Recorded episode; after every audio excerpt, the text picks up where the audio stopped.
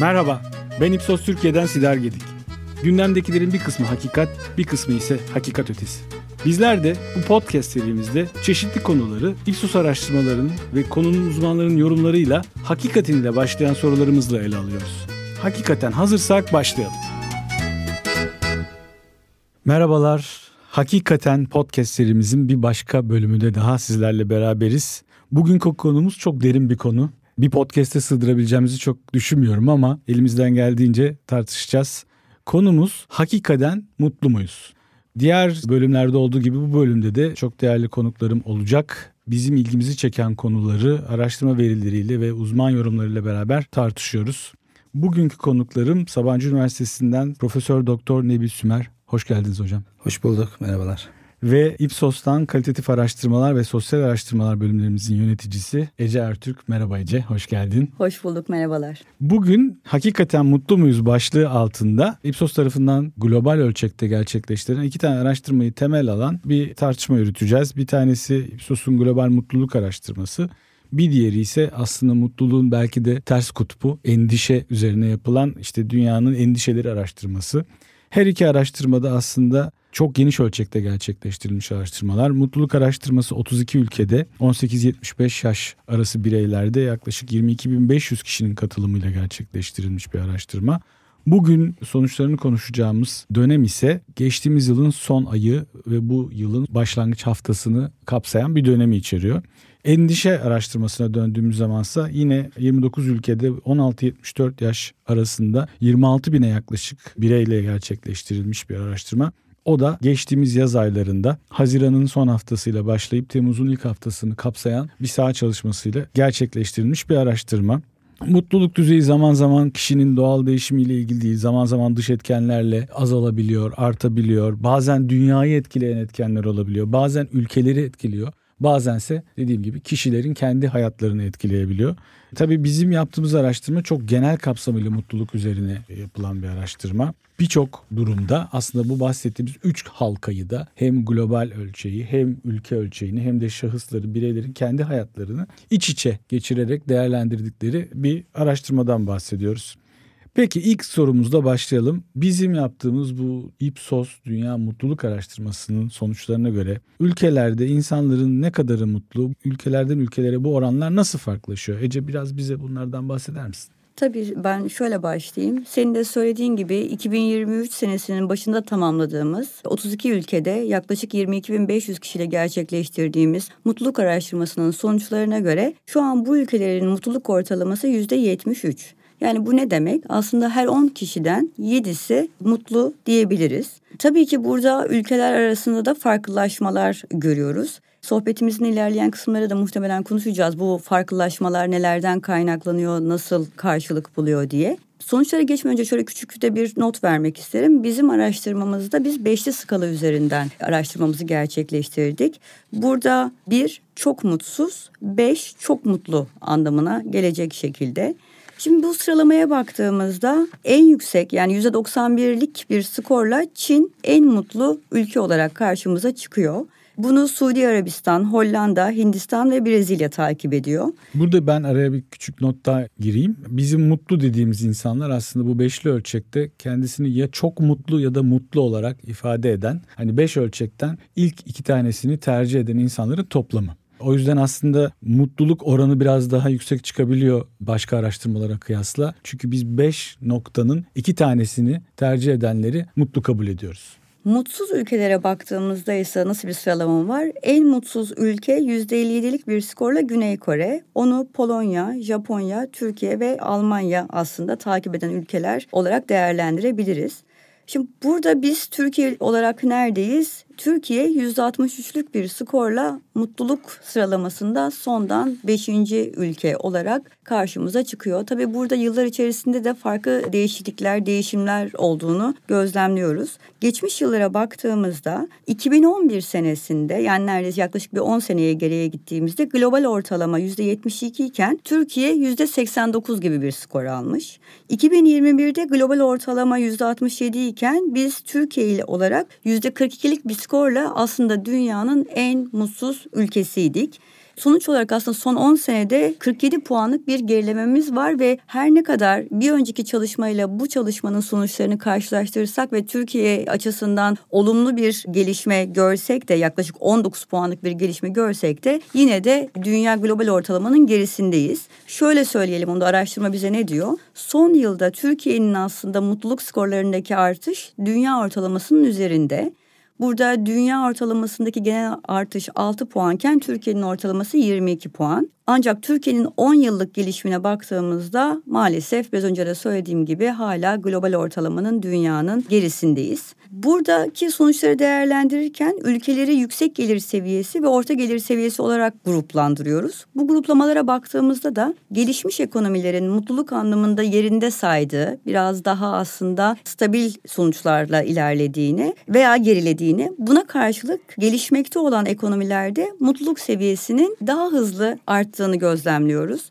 Şimdi ben de aslında şöyle devam etmek isterim. Siz bütün bu sonuçları değerlendirdiğinizde, bu resmi gördüğünüzde nasıl yorumlarsınız?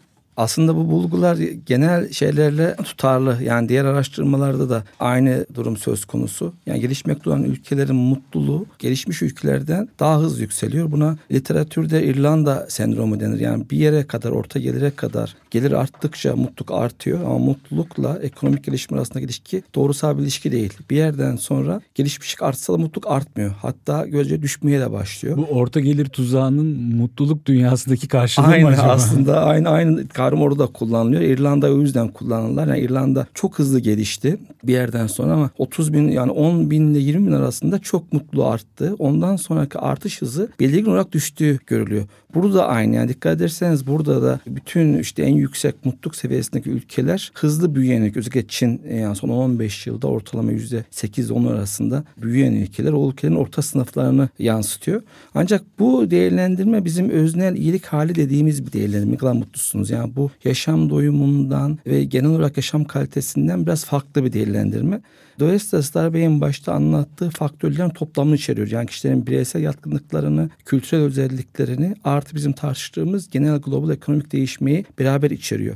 Yani aynı ekonomik gelişme ülkelerde aynı etki göstermiyor. Aynı ekonomik büyüme örneğin kültürel olarak mutlu olmaya yatkın ülkelerde daha büyük bir etki gösterebiliyor. Çarpan etkisi dediğimiz. Ama kültürel olarak ayrışık ülkelerde ya da kutuplaşmış ülkelerde büyüse bile aynı düzeyde mutlu görünmeyebiliyor. Yani bunların ortak etkileşimiyle yani bireysel yatkınlıklar, kültürel özellikler, ekonomik özellikler etkileşiminden çıkan bir tablodan bu durum çıkıyor. Türkiye'nin durum yıllar içerisinde aslında gayet güzel özetlediniz. Benim takip ettiğim diğer uluslararası endekslere çok tutarlı.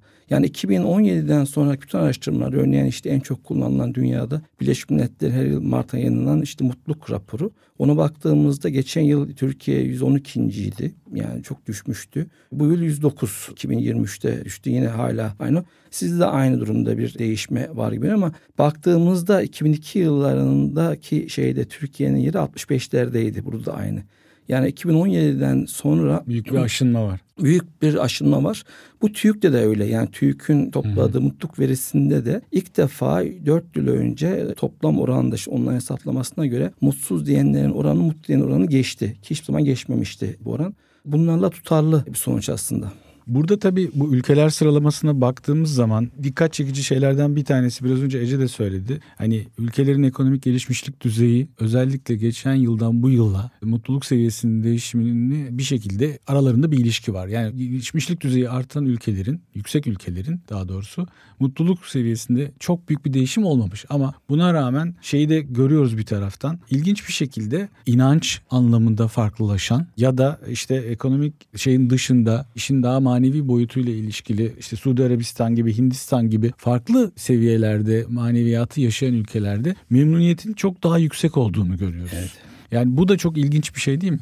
Aynen yani özellikle Çin ve Hindistan için işte Budizm ve Konfüçyüs felsefesinden kaynaklanan dünya görüşünün genel işte insanı doğanın parçası olarak gören bir kabullenmiş bir memnuniyet, bir şükran kültürü olarak kabul edilir. Hani bunların bir etkisi var. Burada bana ilginç gelen bir altı aslında Hollanda'nın olması geldi yani 85'te. Hollanda'yı nasıl çıkarız bilmiyorum ama söylediğiniz gibi yani gelişmiş ülkelerde artık ekonomik gelişme zaten yılda biliyorsunuz yüzde bir iki en fazla büyüyorlar. Şey olarak pek bir etkisi yok gelişmeyle başka faktörler belirleyici oluyor. Örneğin aynı düzeydeki gelişmiş ülkede birinde kutuplaşma var diğerinde yoksa politik kutuplaşmanın ve duygusal kutuplaşmanın yani karşı politik grup üyesinden hoşlanmamaya varan Amerika'da ve kısmen Türkiye'de gördüğümüz durum olduğunda mutsuzluk hızı düşüyor. Çünkü insanların tehdit algısı çok artıyor. Yani başkasını dost görmemek büyük bir risk olmaya başlıyor toplumda. Bu işte ön yargılar falan da pekiştirdiği için düşürüyor. Ama Hollanda demokratik bir ülke. O yüzden yüksek olması beklenir. Ama diğerle yani öyle açık Hollanda istikrarı olan bir ülke. Yani hükümet istikrarı yoktur ama kültür istikrarı vardır. Böyle iç çatışması olmayan bir kültür. Öyle açıklıyorum. Bir herhangi verim yok ama yani bu skalada gelişmiş ülke sadece o var. Diğerlerin hepsi Star Bey'in söylediği kritere çok uyuyor. Yani gelişmekte olan birik ülkeleri bunlar. Hızlı ekonomik büyümenin çarpın etkisini gösterir bir mutluluk yansıması. Ama Hollanda kendi iç huzuru, küçük bir ülke olması belki onlarla açıklanabilir. Buradan aslında bir sonraki konumuza da biraz daha geçiş yapabiliriz. Yani sonuçta şeyi görüyoruz. Yani bir işin mutluluğun anahtarı nedir diye dönüp baktığımız zaman salt ekonomik gelişmişlik olmadığını aslında bize bu ülkeler sıralaması çok kaba taslak bir şekilde gösteriyor. Evet, evet. Bunun detaylarına indiğimiz zaman tabii başka bir takım etkenleri görüyoruz. Aslında mutluluğun gerçekten ortaya çıkmasını, bir insanın kendini mutlu hissetmesini hangi faktörler etkiliyor? Bunlarla ilgili sonuçlar var değil mi Ece? Evet biraz onlardan bahsedelim. Tabii ki bireylerin mutluluk seviyeleriyle hayatlarındaki sosyal, ekonomik, kültürel birçok alandaki memnuniyet seviyelerinin farklı e, sizlerin de söylediği gibi unsurlarla ilişkileri var. Bizim araştırma sonuçlarımız ne diyor bu anlamda? Mutluluğa en çok etki eden unsurlar hangileri diye baktığımızda hayatın bir anlamının olması. Yani hayatıyla ilgili bir anlam arayışı bu anlamda en yüksek skor olan unsurların başında geliyor. Bunun sonrasında kendi hayatının kontrolünün kendisinde olması, biraz önce de konuştuğumuz gibi karar alabilme özgürlüğü, kendi kararını alabilme özgürlüğü yine mutluluğa etki eden faktörler arasında ikinci sırada çıkıyor. Ruhsal sağlık burada mutluluğa etki eden üçüncü unsur. Sonrasında sosyal hayat ve yaşam şartları dediğimiz faktörler mutluluğa en çok etki eden faktörler olarak sıralanıyor bizim araştırmamızda. Tabii ki bu unsurlar da farklı yaş grupları veya cinsiyetler bazında da aynı değil. Etkileri de birbirinden farklılaşabiliyor. Özellikle burada kadın erkek anlamında farklılaşmalara baktığımızda şöyle ki kadınlarda eşiyle, partneriyle olan ilişki, ruhsal sağlığı, sevilmek, sevilme ihtiyacı ve hayatının bir anlamı olması çok daha öne çıkan unsurlar. Erkeklerde ne görüyoruz? Burada çok da tahmin edebileceğimiz üzere aslında finansal durum, ekonomik koşullar, ama yine de akrabalarla olan ilişkiler ve takdir görme isteği kadınlara göre erkekleri daha mutlu eden ya da mutluluklarını etkileyen faktörler. Aslında ülkelerle bireylerin birbirine kadar yakınlaştığını görüyoruz burada. Aynen aslında bu bence daha doğru bir mutluluk tanımı bu örüntü. Şimdi mutluluğun girişinde tarihsel olarak şu ayrım yapılır. İşte hedonik mutluluk mu? Yani kısa durumdaki zevklerden mutluluk mu? Tam Türkçe çevirmediğimiz yudonomik mutluluk dediğimiz hayatın anlamı mı diye yapar. İşte Aristo'dan gelen tartışma anlama dayanan mutluluk kalıcı sürekli denir. Dolayısıyla burada hayatın anlamı olması özellikle çok kritik bir şey başlangıçta. Yani gerçek mutluluğu insanlar ortak hissediyorlar. Yani bir gelecek beklentisi işte kalıcı sürekli iyi olma hali diye.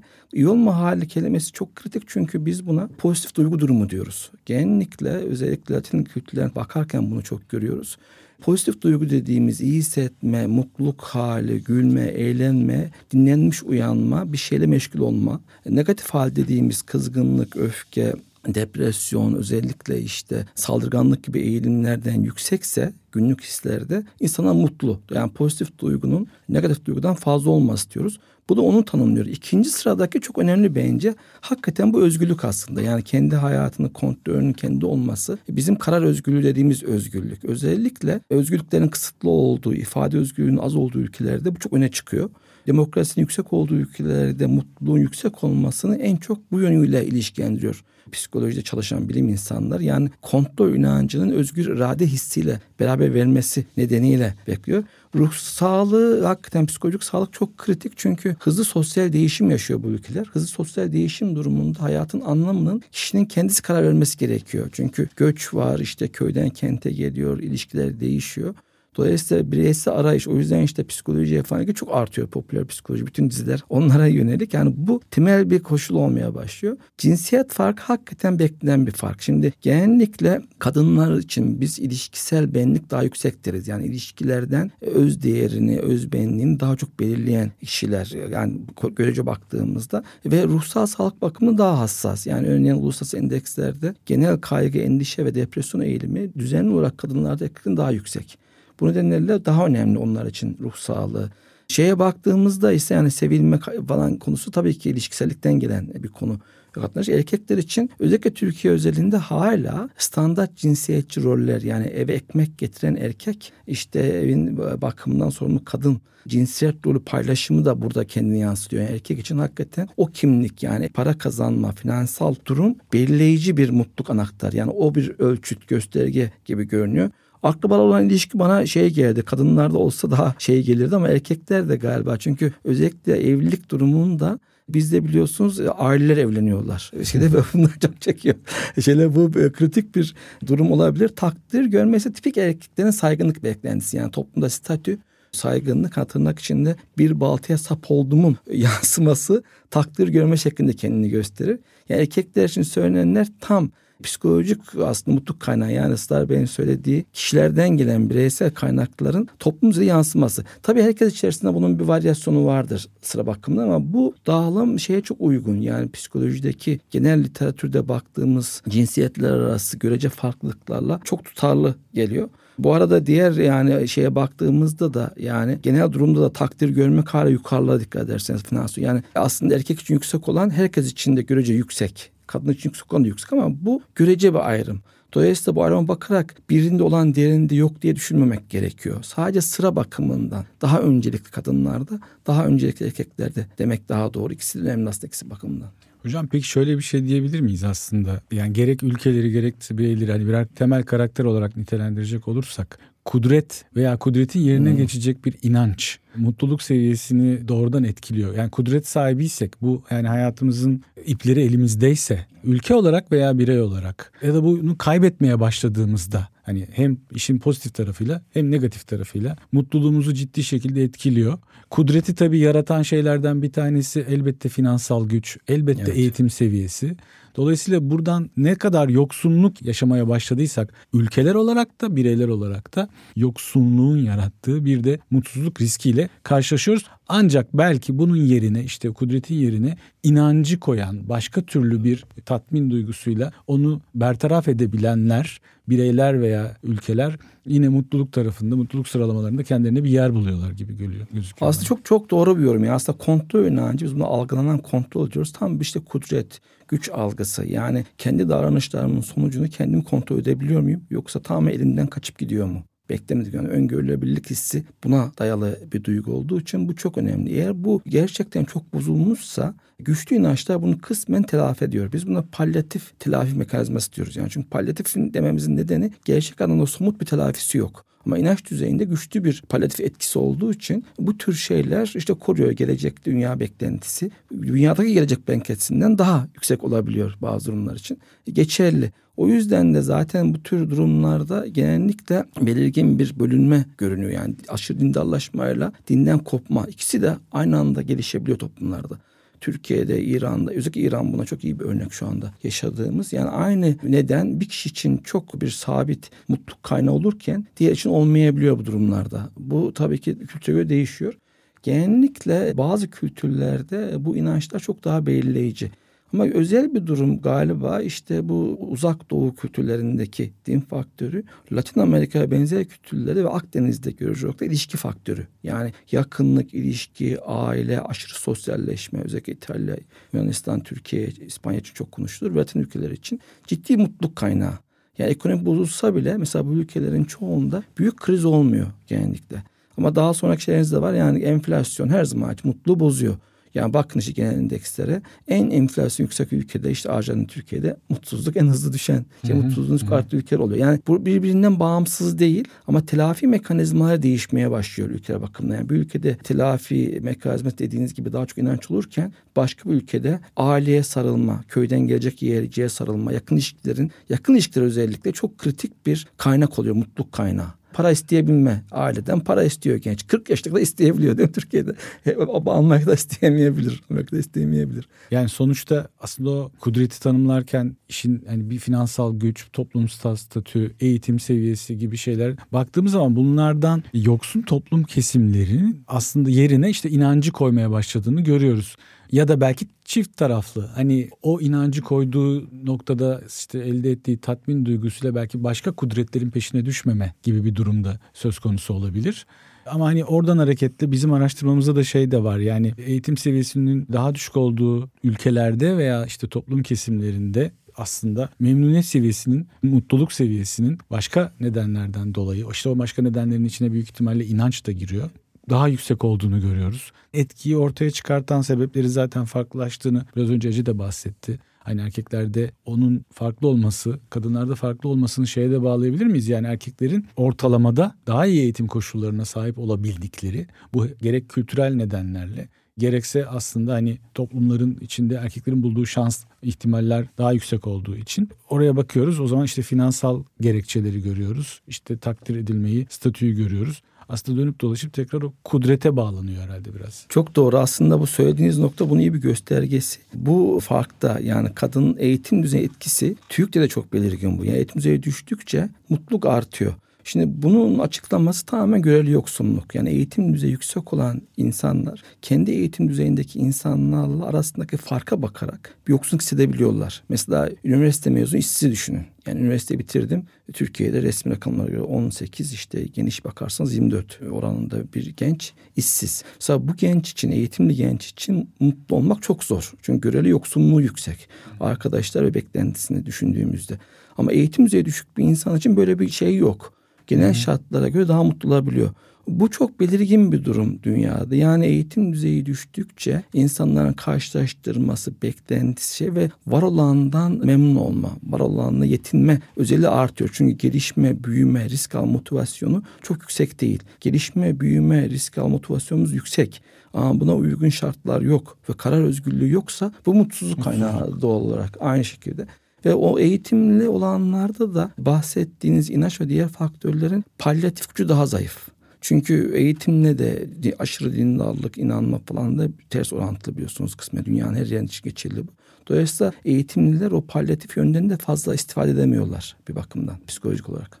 Buradan şeye de geçebiliriz. Siz de biraz önce aslında çok kısaca bir giriş yaptınız. Endişeler tarafına geçebiliriz. Evet. Birazdan Ece'ye döneceğim. Hani benim ona topu atmadan önce söylemek istediğim bir şey var. Mutluluk gerekçeleri, mutluluğu ortaya koyan unsurlarla işte endişeleri yaratan unsurlara baktığımız zaman aralarında çok enteresan bir şey görüyoruz. Birazdan ondan Ece bahsedecek diye düşünüyorum. Evet, endişeler araştırmamıza geçelim o zaman yavaş yavaş. Temmuz 2023'te Ipsos genelinde 29 ülkedeki bireyleri en çok endişelendiren konular neler diye sorduğumuzda burada aslında ilk sıralanan faktörlerin, etkilerin biraz daha kişilerin, bireylerin gündelik hayatına direkt etkisi olan unsurlar olduğunu görüyoruz. Neler bunlar? Burada en yüksek oranla %38'lik bir oranla enflasyon en büyük endişe kaynağı. Sonrasında suç, cinayet ve şiddet geliyor yüzde otuz birlik bir oranla. Bunu yoksulluk, sosyal eşitsizlik takip ediyor. Akabinde işsizlik, finansal ve politik yolsuzluk gibi aslında bireylerin gündelik hayatına dokunan, biraz daha yaşam koşullarını ekonomik olarak da etkileyen, güvenlik olarak da etkileyen faktörler en çok endişe yaratan faktörler. Burada tabii ki enflasyon konusunda en çok endişelenen ülkeler sıralamasına baktığımızda çok da şaşırtıcı olmayacak. Arjantin'den sonra %59'luk bir oranla Türkiye ikinci sırada geliyor. Türkiye'yi %59'da yine aynı skorla Polonya, akabinde Singapur, Avustralya, Kanada, İngiltere takip ediyor. Bu ülkeler enflasyon anlamında en endişeli ülkeler. Biz biraz önce mutluluk üzerinde en etkili olan konuları sıralarken aslında ilk beş tane konunun içinde hiçbir ekonomik unsur yok gibi neredeyse. Yani işte bir yaşam şartları dediğimiz yaşam şartları da burada sorgulama biçimi aslında çok temel gıda barınma koşullarından bahsediyoruz. Yoksa hani ülkenin mesela ekonomik durumu, sosyal politik durumu gibi konular oradaki unsur sıralamasında, unsurların etki sıralamasında sonlarda yer alıyor. Ama enflasyon, işte yoksulluk, işsizlik, finansal yolsuzluk gibi konular endişe sıralamalarında ilk beşte. Yani şunu diyebilir miyiz biz? Ekonomik problemler endişe yaratıyor ama bu problemlerin ortadan kalkması tek başına mutluluk da yaratamıyor söyleyebiliriz kısmen ama şöyle bir durum var. Şimdi hakikaten sondan başlayacak olursak hakikaten kendi resmi rakamlarına göre de Arjantin dünyada enflasyonda birinci. Hani Venezuela'yı falan saymazsak böyle genel baktığımızda. Venezuela'nınkine enflasyondan başka bir kelime bulmamız lazım. evet, bilmem kaç bin oldu. Türkiye ikinci. Aynısı yansımış yani. Bu da nesnel olduğunu gösterir. Şimdi gerçekten de endişe kaynağı olmasının bir nedeni belirsizlikle olan ilişkisi. Yani enflasyon durumu o kadar ciddi bir öngörülebilirliği bozan durum ki hiç plan yapamıyorsunuz. Yani enflasyon biliyorsunuz aslında herkesin pahalı oluşunu almaktan kaçınılması gereken bir durumken psikolojik olarak daha çok aldığı duruma yol açıyor. Çünkü hadi daha artarsa yani insanların günlük Paradan rutini... kaçış diyoruz ona. Evet yani günlük rutini normal davranışları tamamen bozup anormal hale getiren bir durum. Anormal durumda belirsizlik çok artıyor. Yani beli zaten kaygı, endişeyle belirsizlik tam birbirinin şeyidir. Yani belirsizlik arttıkça kaygı artar. Belirsizlik azaltırsanız kaygı azalır. Bunu pandemi sırasında çok çok model var. Çok konuşmuştuk bu konuyu. Burada aynı durum. Yani bu işte suç, cinayet, şiddet, yoksulluk hepsi aynı. Ya insanın günlük kontrol altında hissettiği hayatı elinden kaçıran durumlar, belirsizlik yaratan durumlar ve her zaman kaygı yaratırlar. Bu nedenle çok yüksek. Yani Türkiye'de bunu yaşıyor. Soru olduğumuz insanların temel korkusu bu. Diğerleri de onunla ilişkili aslında. Ama doğru bunlar sağlandığında mutlu olur mu? Bu öncelikli. Bir önce ben söylediği hayatta kalma koşullarıyla ilişkili. Çünkü bizim o temel yaşam ihtiyaçlarımızın özü aslında ekonomi bir anlamda. Çünkü bu yoksa diğerlerini karşılayamıyoruz. En alta indiğimiz bu durum bir anlamda. Onunla da ilişkili yani çok faktörlü mutluluk değişkeninin ekonomi boyutu aslında burada ortaya gidiyor ve bağlamın en kritik özellikleri. Ekonomi istikrardaysa zengin olmasa bile tehditkar değil. Biliyoruz çünkü. Yani ayağımızı yorgamızı göz uzatırız diyoruz. Yani yoksulluk risk değil bu anlamda. Çünkü öngörülebilirliği bozmuyor. Ama enflasyon büyük risk. Daha da yoksul olabilirsiniz. Bazıları gibi fırsat kollayıp hızlı zengin de olabilirsiniz. O da karar alma özgürlüğünün rahatsızlığına yol açıyor. Yani ben mi tek burada işte olamayanlardan bana başka kelime de kullanabiliriz bunun için. İnsanlar o yüzden hep şunu söylerler. Enflasyon ekonomi bozduğu gibi ilk ikinci bozduğu en büyük şey moral değerlerdir. Değerler sistemidir ahlakı çok bozar, ilişkileri çok bozuyor. Çünkü aynen sürekli hesap yapma zorunluluğu, hesap yapma sorununu bizim psikolojide değişim ilişkisi dediğimiz ilişkiye yani insanları sen benim sırtımı kaş, ben senin sırtını kaşıyım moduna getiriyor. Oysa bizim kültürümüz Türkiye, Akdeniz falan komünal kültür. Yani bir şey ilişki bakarken ilişkinin çıkarından çok ortak sonucuna bakan kültürleri çıkarına bakmaya zorluyor. Bu da çok büyük bir risk faktörü insanları. Yalnızlaştıran da bir faktör olmaya başlıyor. Dolayısıyla uzun süre enflasyon durumlarında değerler sisteminin çok bozulduğu için çoğu insan anime yol açabilir derler. Yani ahlak sisteminin çökmesi güvenin tam ortadan kalkması. Çünkü güven çok önemli mutluluk kaynağıdır. Yani başkasına güven hiçbir garanti olmadan teslim olmak demek çünkü. Ve bakıyoruz o kadar ki uluslararası endekslere sizde de vardı gayip sosun. Güven çok düşüyor. Ve hı hı. Türkiye son 10 yılda başkasına koşulsuz güvenme oranı en düşük ülkeler arasında bunlar. Bu enflasyon bunu da bozuyor. Yani bu boyutuyla etkiliyor. Bu rakam ben görünce hakikaten çok şaşırdım. Ana Türkiye çok belli yani neyse. Onun psikolojik o yüzden bu mutluluk aynen böyle ekonomik göstergeler ki uluslararası bir sıralama göstergesi. O yüzden bu işi iyi bilenler gerçekten uluslararası endekste ülkelerin bu öznel iyi oluş halindeki sırasına bakalım diyor yatırım için. Mesela işte şey puan CDS puanı vardı işte yatırım puanı ona bakmayalım da mutlu, mutlu puan yüksekse güvenilir ülke yani rahat gidebilirsin iş kurabilirsin diyorlar ve buna bakmaya başladılar. Bu yüzden ve biz burada iyi değiliz şu anda ve kötüleşiyoruz. Yani bu önemli bir gösterge. Hiç konuşmadığımızda bir konu aslında. Aslında buradan şeye de çok ilginç bir bağlantı var bence. Yani şu anda Türkiye'de enflasyonla mücadelede herkesin dönüp baktığı ilk kavramlardan bir tanesi güven tesisi. Yani ekonomideki karar alıcıların, aslında toplumun, tüketicilerin, bütün ekonomik aktörlerin güvenini tekrardan tesis etmekle ilgili önemli ödevleri var. Kendileri de zaten bunu dile getiriyorlar. Dolayısıyla enflasyon, güven kaybı dediğimiz zaman güvenin kazanılması da aslında enflasyonla mücadelede bu sefer avantajlı bir pozisyon yaratacak gibi gözüküyor mutlulukla ilgili yani total olarak toplamda baktığımızda söyleyebileceğim şey herhalde ekonomik koşulların kötülüğü mutlaka mutsuzluğa yol açıyor. Ama ekonomik koşulların belli bir noktada belli bir tatmin edici seviyeye geldiği halde de insanlar bu sefer daha sofistike, daha yüksek seviyeden, daha karmaşık kavramların peşine düşüp işte hayatın evet. anlamı gibi biraz önce konuştuğumuz yine mutluluğun başka yerlerde aramaya da devam ediyorlar. Belki bütün bu verilerin sonunda söyleyeceğimiz yani iyi şeylerden bir tanesiyle bitirelim. Hala dünyadaki ülkeler ortalamasında mutlu insanların oranının mutsuz insanlardan daha fazla olması bize geleceğe dair de bir umut veriyor diye düşünüyorum. Çok teşekkür ediyoruz katılımınız için. Ben teşekkür ediyorum. Çok sağ olun. Çok sağ olun. Çok, Çok teşekkürler. teşekkür